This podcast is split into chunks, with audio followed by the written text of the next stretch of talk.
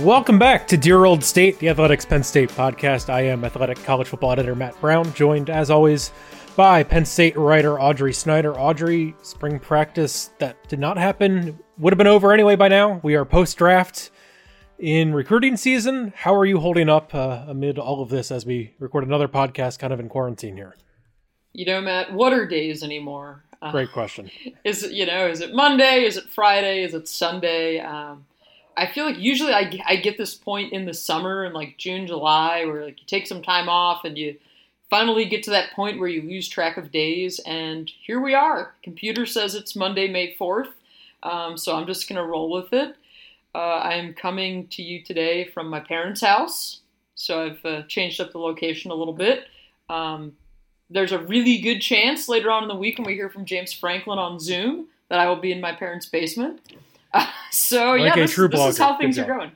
yeah, like a, like a true blogger. Here I am. So the last time we spoke here was kind of after Penn State's uh, avalanche of recruiting news, and it was still before the N F L draft. So I think we're going to talk a little bit of yeah.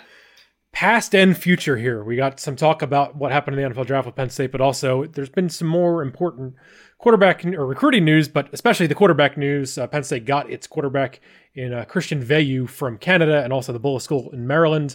Audrey talked to him and wrote about him on The Athletic last week. So we're going to hear some clips from that interview with Christian Veilleux coming up. Uh, but first, let's talk about the guys who are no longer with the program. And the N F L draft, I feel like, Audrey, it went as expected for the most part for Penn State. Um, yeah. If you said before the draft that five players would be picked, these are the five that I think would have been picked. Uh, Yetur Gross-Matos went number thirty-eight to the Panthers in the second round. K J Hamler, number forty-six to the Broncos, second round. John Reed, number one forty-one to Bill O'Brien and the Texans in the fourth round. And then a couple of sixth rounders. Cam Brown went to the Giants and Rob Windsor to the Colts. You know, Gross-Matos maybe went kind of at the tail end of the window we expected. K J Hamler maybe a little bit tad earlier than maybe was expected right before the draft. But all in all, uh, this is basically what we thought. So I don't know how many takeaways there actually are about the draft. Yeah, I don't have any scorching draft hot takes um, that are related to Penn State. Yeah, I'm sure you have, have some, some Packers thoughts, but uh, of course, and I have some I have Eagles some thoughts. Ones. So you know, yeah. yeah, like I mean, it to me, I, I will say though, I really enjoyed the draft. Um, Absolutely. I mean, I think we all wanted and needed a distraction, so it was great. But I loved the format of it. Um, I really enjoyed that you got to see the coaches and the G Ms in their homes and the players selected, you know, sitting on their couches with their families and loved ones.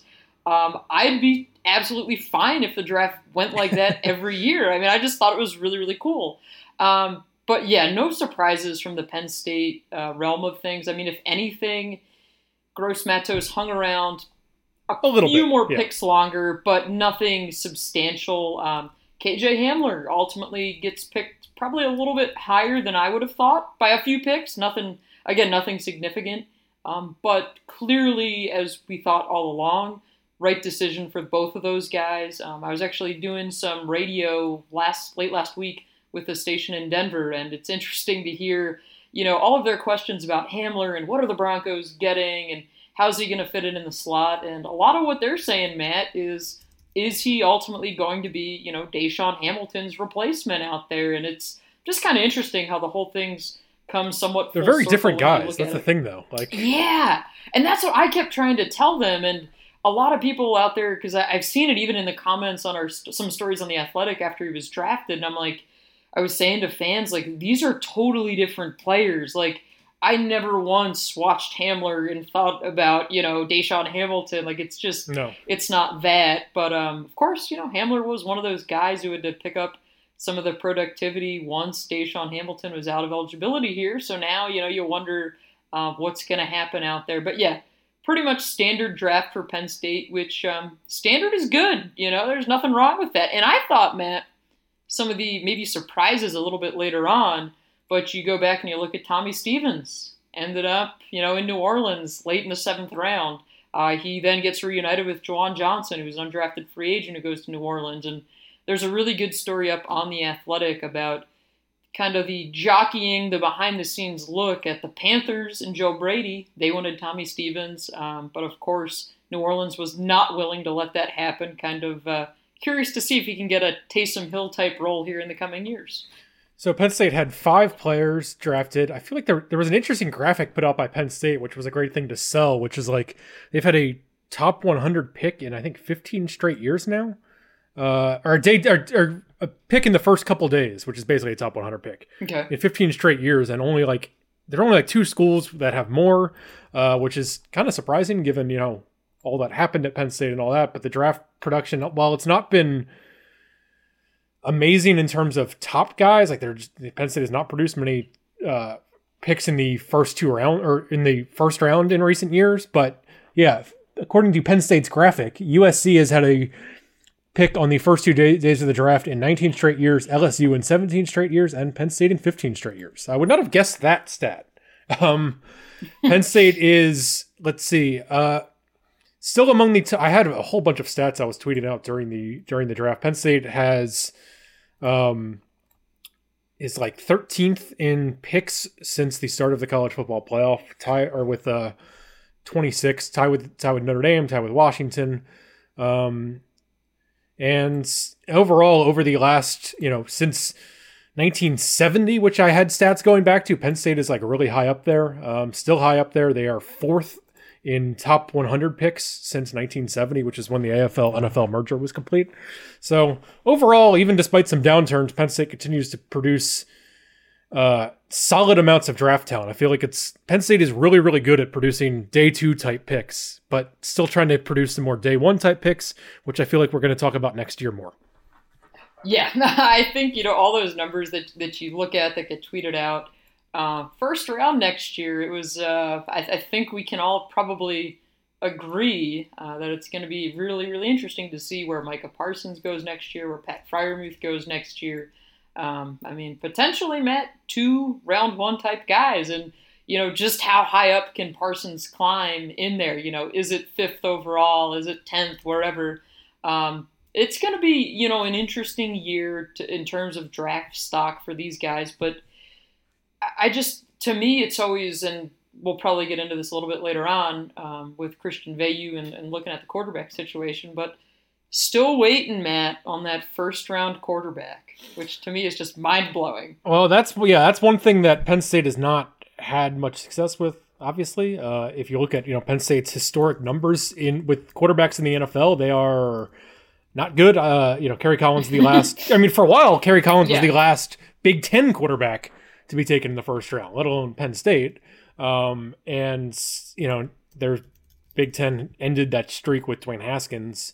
Uh, but still, Penn State has not had a first-round quarterback uh, since nineteen ninety-five. But also, if you just look like um, quarterbacks in general, uh, just not really Penn State's thing with the N F L.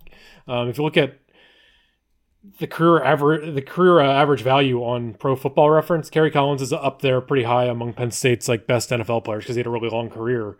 But beyond that, it's like Milt Plum, who played until nineteen sixty-nine, and then other than that, there's like hardly any N F L success at all among quarterbacks. So you know, I don't think uh, Milt Plum is getting sent out on any. Uh, I don't think so. uh, I don't know how many of our listeners have heard of Milt Plum, but you know, let alone how many recruits have. Anyway, oh, that'd be great. But uh, so our N F L draft guru, Dwayne Dane Dwayne Dane Brugler at, at the Athletic, our guru, uh, had his first mock draft for next year out. He had Micah Parsons going number five to the Miami Dolphins, and Pat Frermuth going number eleven to the Miami Dolphins. So I, I doubt I doubt that's the way it'll play out a year from now. But Dane is very good at this, so he might be right. Uh, for all we know. But, so that means I'll get to go to South Florida for a story again, Matt? Is that what I hear? I hope you can travel there, yes. um, hey, I hope we can travel anywhere, man. And also, I, I believe all of us can travel I, again I got, soon. I got uh, some odds in my inbox this morning from fox bet dot com with its twenty twenty-one N F L draft props, uh, three hundred sixty days in advance. And Micah Parsons was listed at twenty-five to one to be the number one pick in the draft, which was the fifth best odds. So Uh, I think I would not bet on that because I would bet anything that it'll be Trevor Lawrence or Justin Fields because they're quarterbacks. But Micah Parsons certainly wide, widely viewed as one of the top prospects for the draft. Hey, if you got your stimulus check and you're feeling a little risky, go for it. nice odds, but I wouldn't really bet on a linebacker. Probably not a smart pick. Um, all right, so let's move on to, uh, we mentioned the five guys who were picked. Two of those were defensive linemen in Gross-Matos and Rob Windsor. So two starters gone from the defensive line, and that's along with Sean Spencer, the defensive line coach, who is somewhat reunited with Cam Brown with the Giants. Cam Brown going to the Giants as a linebacker, but some familiarity there. Uh, but new position coach has to replace two of the five N F L draft picks, and that is John Scott Junior, who uh, was hired in February, had not yet been formally introduced to the media, and that finally came via Zoom last week. So, Audrey, what is your takeaway from getting to finally meet uh, John Scott Junior, although from a distance?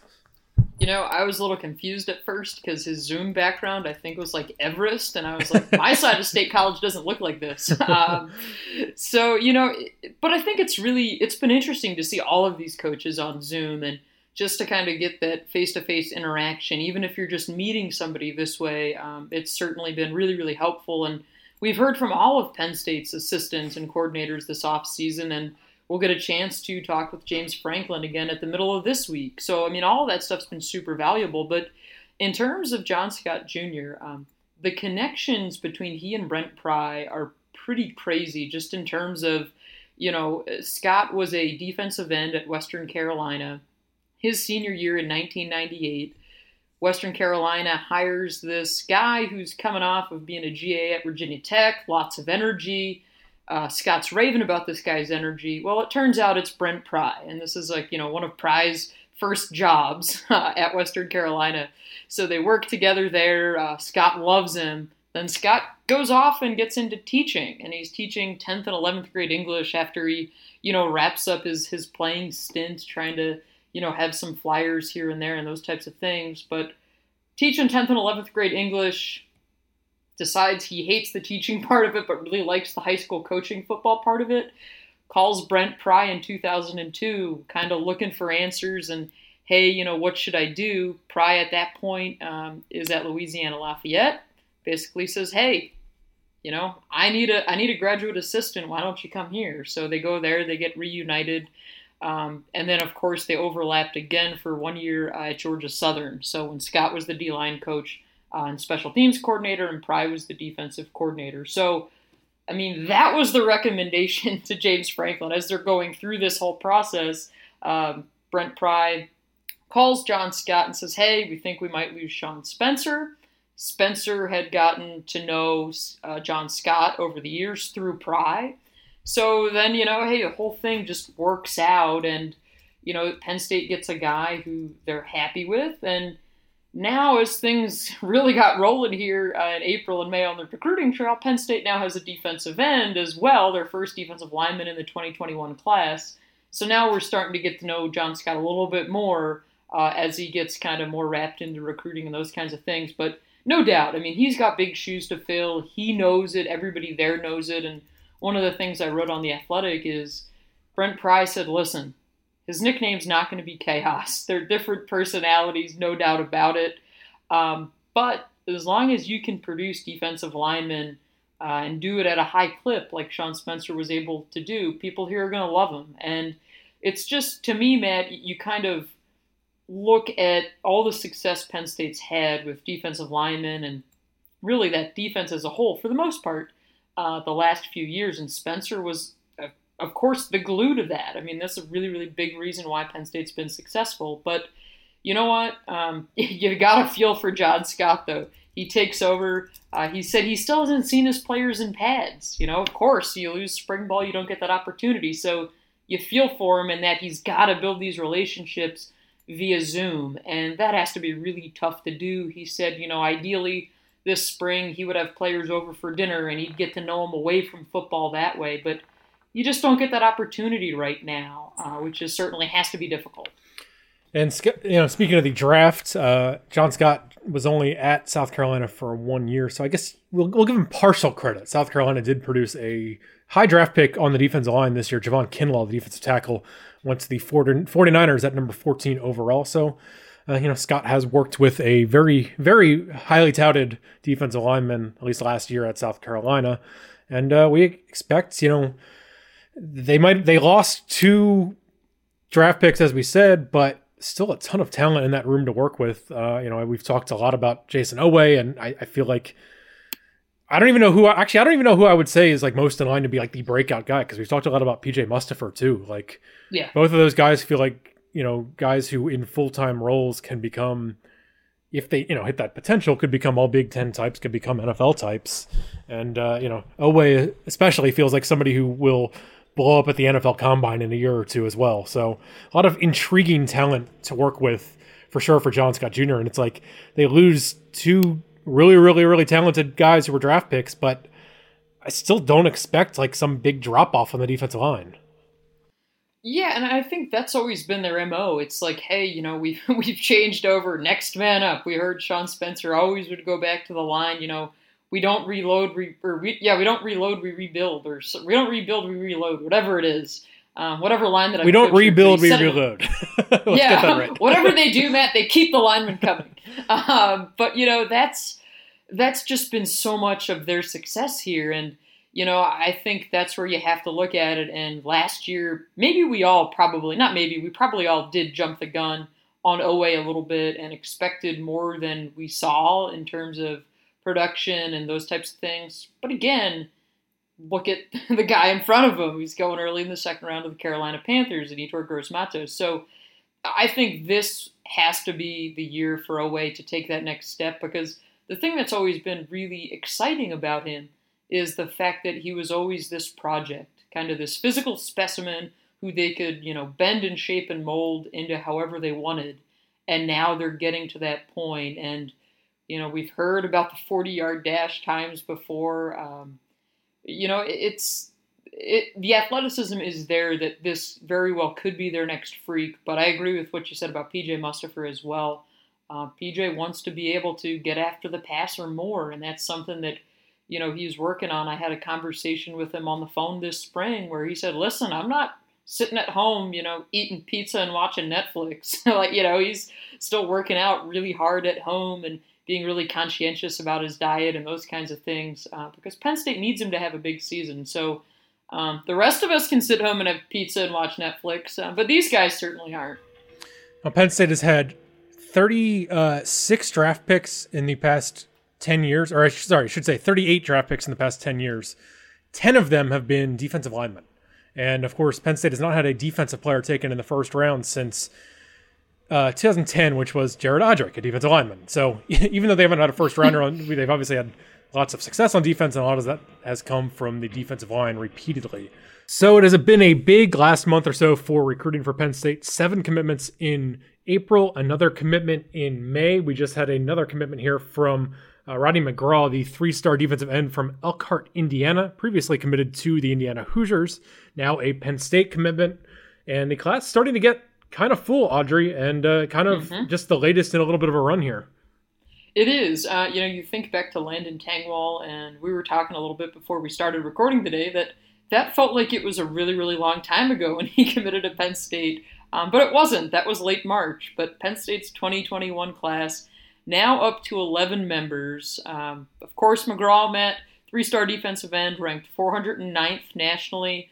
Also the uh, seventh best prospect in Indiana. So Penn State gets their first defensive lineman in the class, which is really important because they're going to need to reload with a lot of defensive ends um, with this group. So now they can start getting that going. Also, another little bit of recruiting news that came out as we were gearing up uh, to record today, because of course that's always how these things happen. Unsurprisingly, um, five-star quarterback Caleb Williams released his top three. Penn State, not in it, not a surprise. Uh, but Williams' finalists are Oklahoma, L S U, and Maryland. So for Penn State, uh, best case scenario is that Williams doesn't go to Maryland. That way you don't have to play against him. Oklahoma um, seems like the favorite, and justifiably yes. So, given, you know, their ability to just produce Heisman winners and first and second yeah. round picks and all of that. Like, it's a good selling point. Yeah, I mean, it's, you know what, it, this was, Penn State was kind of on the outside looking in here uh, for the last little while with Williams, but Penn State has gathered and got themselves their quarterback with Christian Veilleux, the four-star prospect uh, from Ottawa. And interestingly enough, you look at Veilleux and the fact that it's like, okay, Penn State has this Canada pipeline going on, particularly uh, with Ottawa, and even more specifically with Ottawa's Gridiron Academy. I'm sure Penn State fans will probably remember Michael O'Connor. He was big-time quarterback recruit, got to Penn State, um, committed to Bill O'Brien, got here right when O'Brien was leaving, actually got on campus. I remember this because I remember talking to him. Got on campus the same time that James Franklin was doing his introductory press conference at Penn State. Um, so, of course, didn't work out for O'Connor, who transferred after a year at Penn State. Uh, ended up playing, going to the University of British Columbia. Uh, and now he's with the Toronto Argonauts. So I've really gone down a rabbit hole of Canadian football here in the past week, writing about Veilleux and Penn State's pipeline. Uh, but it's fascinating because you look at it, and Gridiron Academy, which is run by Vic Tedondo, Vic has been at Penn State camps for years, bringing players there uh, down from his academy. I believe Patrice Renee was one of their guys a few years ago, um, the D B, and it's just something where these guys get familiar, right? They get familiar with Penn State, they get familiar with the program, and this is where Jonathan Sutherland trained at Gridiron Academy. Jesse Lucchetta was in and out of Gridiron Academy as a kid. Um, Interestingly enough, Christian Veilleux got to Gridiron Academy right when Michael O'Connor was leaving Penn State. At the time, Veilleux was like ten or eleven years old, and Tedondo made it a point, the trainer who runs Gridiron Academy, to say to Christian, listen, I think you can be just as good as Michael, but see how good Michael is right now, and he's transferring. We can't have that happen with you. You need to be even better. And so, I mean, as big as the world is, Matt, with all of these connections and recruiting and with teams, Penn State now finds itself here getting this four-star quarterback who whose eyes were opened up to Penn State in part because Michael O'Connor went there. And Michael's journey, which started with Michael going to a school in Tennessee and then to I M G Academy before going to Penn State, in many ways laid the foundation for Veilleux and his family to realize, okay, Christian's going to have to go to the U S to garner big-time offers, and that's what he did. He went to Canisius up in New York, uh, gets his first offer from the University of Buffalo. Then he goes to Bullis School in Maryland, and he reclassifies in there. So it's just part of this whole journey for him. Um, but I also think, Matt, Um, this is going to be one of the best last names that Penn State's had in a long time. Uh, so we'll cut to our conversation when I talked with Christian last week. Um, and we started off by, I was asking him about how he got into Gridiron Academy and how he got into knowing Vic Tedondo. And of course, we get into that very fun, very French last name as well. Yeah, I mean, like, I remember the first time I met um, Coach Vic. It was one of my practices, and Um, he literally came out to one of my practices just to, like, watch, and, you know, we talked afterwards, and, you know, Michael was definitely a part of that conversation. Like, he told me, like, look at what he's doing. Like, I think you could be doing the same thing. Like, you have a lot of potential with it. So I think, um, you know, having Michael there and, and him being, like, a role model to it definitely helped. And, um, honestly, I don't think him going to Penn State had, um, that strong of an effect Uh, for me going to Penn State, but his, his journey going to the U S definitely um, inspired me for sure. And I mean, because that's, I remember when Michael was going through it, it's like he went to, he was in Tennessee and then he was at I M G Academy before coming here. And obviously you've been in New York and then now um, in Maryland and of course back home now, but you know, you've kind of gone that route too. And so did you grow up? Like, were you big on football growing up? Did you play other sports, or how'd you kind of get into it? Um, I come from a family that plays hockey. So my dad played hockey, my mom played hockey. Um, my little brother played hockey, but my dad was always a huge football fan. Um, and the story goes that when I was a baby, he would put me in front of the T V. Um, we would watch Colts games. So I guess I was kind of brainwashed as a little kid. um, and then one day he was watching, um, you know, a Colts game, and I told him I wanted to be the next Peyton Manning, and that's pretty much what it all, it all started off. So I think my dad is the one who really got me into it, and I mean, once I started throwing the football around, like I realized, like I really, really enjoyed it. So mm-hmm. That's cool. So you kind of broke away from the hockey scene a little bit. Yeah. Yeah, that's, that's, it's always interesting because, like, I know, um, I went to Windsor this past year to talk with Theo Johnson and get to know him a little bit. And, you know, he was just kind of, he's like, yeah, we just, he grew up, you know, on football too. And, um, Vic was telling me, I guess, is, is your first language French? Yes, I actually grew up speaking French until, um, the seventh grade where I, I switched over to, um, an English public school. So before that, I was pretty much entirely just French. So, um, uh, I had an uncle who spoke English. Um, so I pretty much got some, some English off of him, and I would always watch T V in English. So I had a good, like a good base, but, um, honestly, like I was better at speaking French than English until the seventh grade. So, and then, so then you had to kind of switch over. Yeah, exactly. Man, that had to be, was that challenging, I'm guessing? I mean, I, I can only imagine it had to be. Um, it was challenging at first, but then you realize, like, the, the French language is so much more complicated than English, and once you know how to speak English, it's just so easy compared to French. There's, there's just so many, like, grammatical, um, rules and, um, and things that you have to account for. So, um, for me, it was just, like, interacting with people. Um, that was hard at first, but, like, once I got the hang of it, like, it was like, um, you know, the roles switched. I, I was better at speaking English than French, so. Yeah, that, that's pretty cool. And that's, so your last name then, v- is Veilleux? Yeah, that... it's Veilleux. Veilleux. So in French, it's, um, yeah, so that's the English version, but in French it's Veilleux. So it's really a, uh, it's really a French last name. I look forward to seeing how many times his last name gets butchered in the coming years. I can hear it already. Uh, in in the press boxes, getting cut up by. Several, I hope we've done okay. Uh, I hope we've speakers. done okay. You know, I that's the thing. I'm sitting there and I was like, okay, like you got to lay this one out for me. You know, how did they you? You gotta gotta get it right. Um, but you know, as Christian kind of goes through this journey of becoming a quarterback, um, goes to Bullis School, which is where he's at now. But of course, now as in pre-pandemic days, he's currently back home um, in Ottawa with his family. But the Bullis School now, Penn State fans will probably remember this is where Cam Brown came from. It's also where Jonathan Holland came from. And, oh yeah, it's also where Dwayne Haskins went. And that was a really important detail um, for Veilleux as he was looking at a school to go to.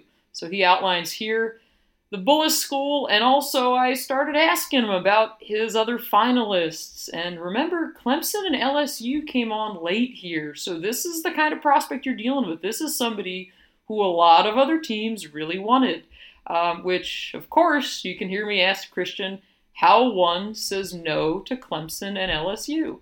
Well, is, they've actually had quite a few kids at Penn State over the years, um, obviously in You know, I mean, you get the Dwayne Haskins effect in there too. Uh, how did you kind of, did that factor in your decision at all, knowing that, you know, they helped produce Haskins, or how did that happen? Uh, I mean, like, knowing that Haskins went to Bullis, I mean, it was definitely, um, something I looked at and I was like, um, you know, there must be something interesting there. And when I met Coach Solano down there and I saw the program that they had, like, I understood why he was so successful and why he ended up going where he went. So I felt like it was just a great fit for me. And, and that I could do the same things that he did. And, um, I mean, that was definitely um, a motivational factor for sure. And that's what um, Coach Salento was telling me, that, you know, last last year they're kind of getting to know you a little bit. Um, first game of the season, I, he said, I think it was maybe like fourth and twelve, and you, you completed a big pass late in the game. And that's kind of when he knew, like, oh, boy, like, you know, like this kid's for real. Um, do you remember that, that play, I'm guessing, that moment? Yeah, I remember that exact play, actually. Really? What do you remember about it? Yeah. Uh, I mean, I remember, um, I honestly didn't know it was fourth down until after the play. I thought it was third down. um, and we ran, um, we ran a, a post wheel concept. So, okay. um, like pretty much off the bat, I just, I pretty much read the coverage and I saw the safety playing um flat-footed, and I knew that um my receiver was going to beat that corner and get behind that safety. So I knew I just dropped back. I looked at that safety, and then last second I just threw the post in, and we scored to to get back in and then tie the game up. So, yeah, that was a pretty exciting moment. And you thought it was third down. That's great. Yeah. Oh, that's funny.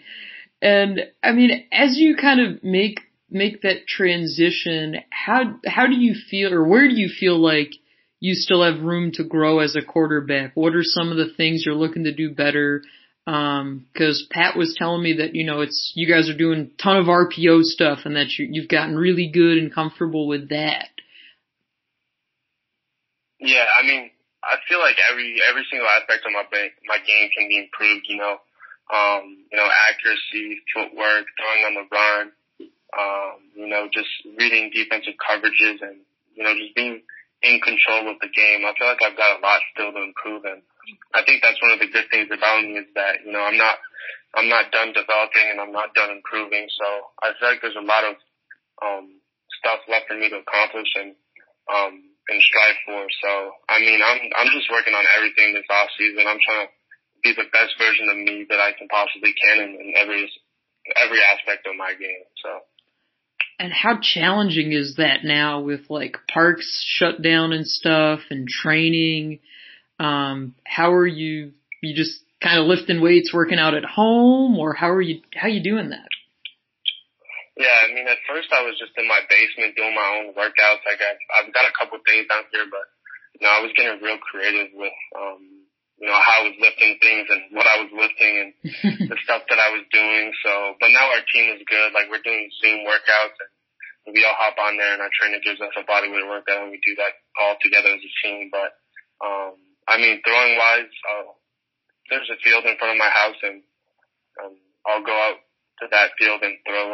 Um, I've got a net that I throw into, so I just use that. But, um, you know, it's definitely challenging not having a structure and, you know, just not being able to finish school and then go in the weight room for two hours and just have that structured schedule. So, I mean, it's definitely a challenge, but I've gotten, I've gotten used to it, and it makes you realize how, um, you need to dedicate yourself and, and be focused on your process. So.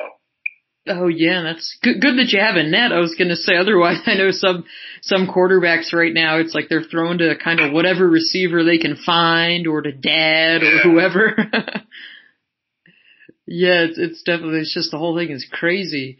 Um, and when, I guess, when did you know in your mind that Penn State was it? Because I know, I mean, looking at Duke, obviously, like the, the Cutcliffe factor is always a thing with guys when they're, they're looking there. But when did you kind of figure that, all right, this is it, even with, you know, campuses shut down? Like you said, you've been to Penn State so many times.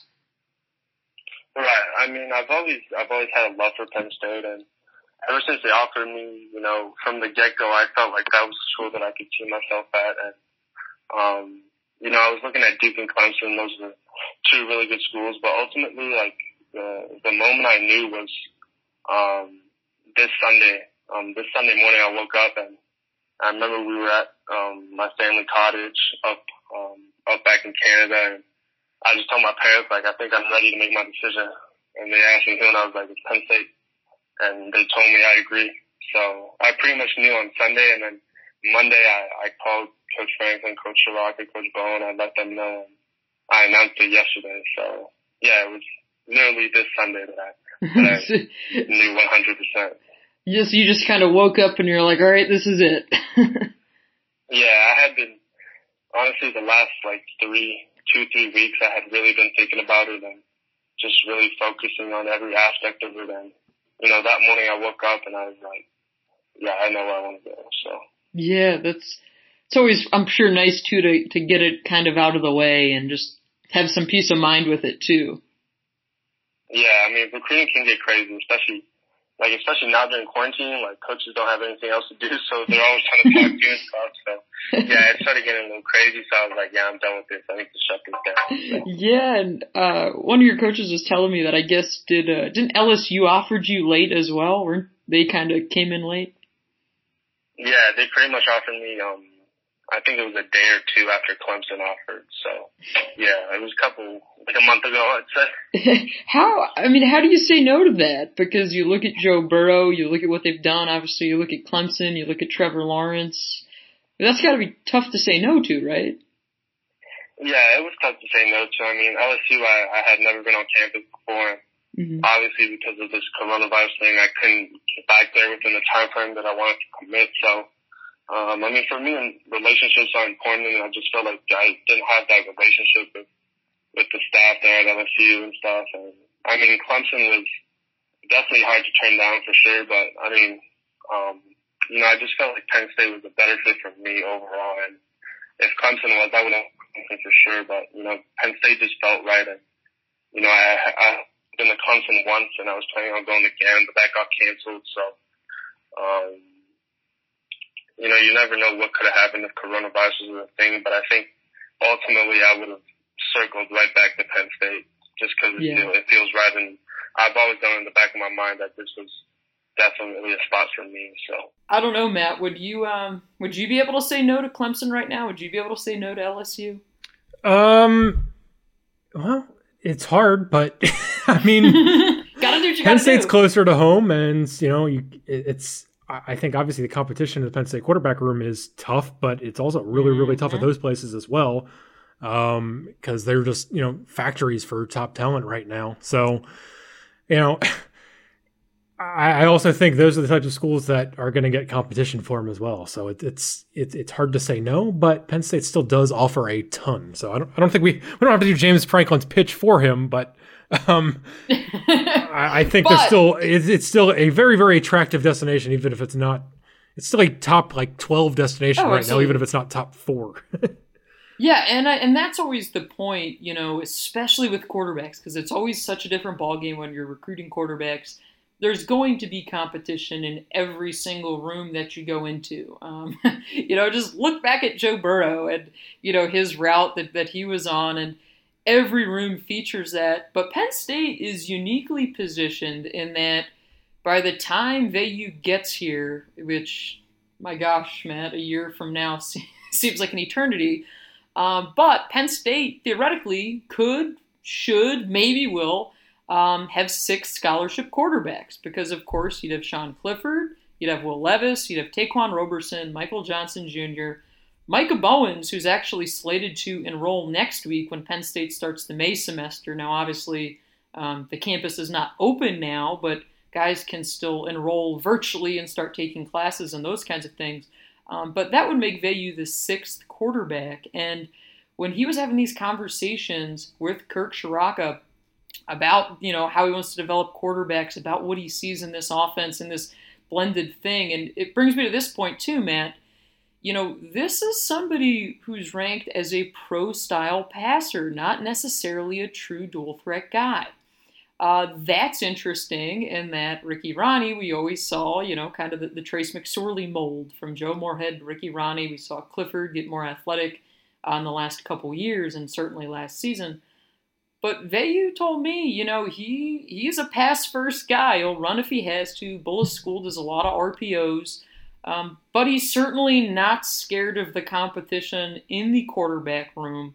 Um, so here's Christian outlining what he thinks he's going to be stepping into when he gets to Penn State next year.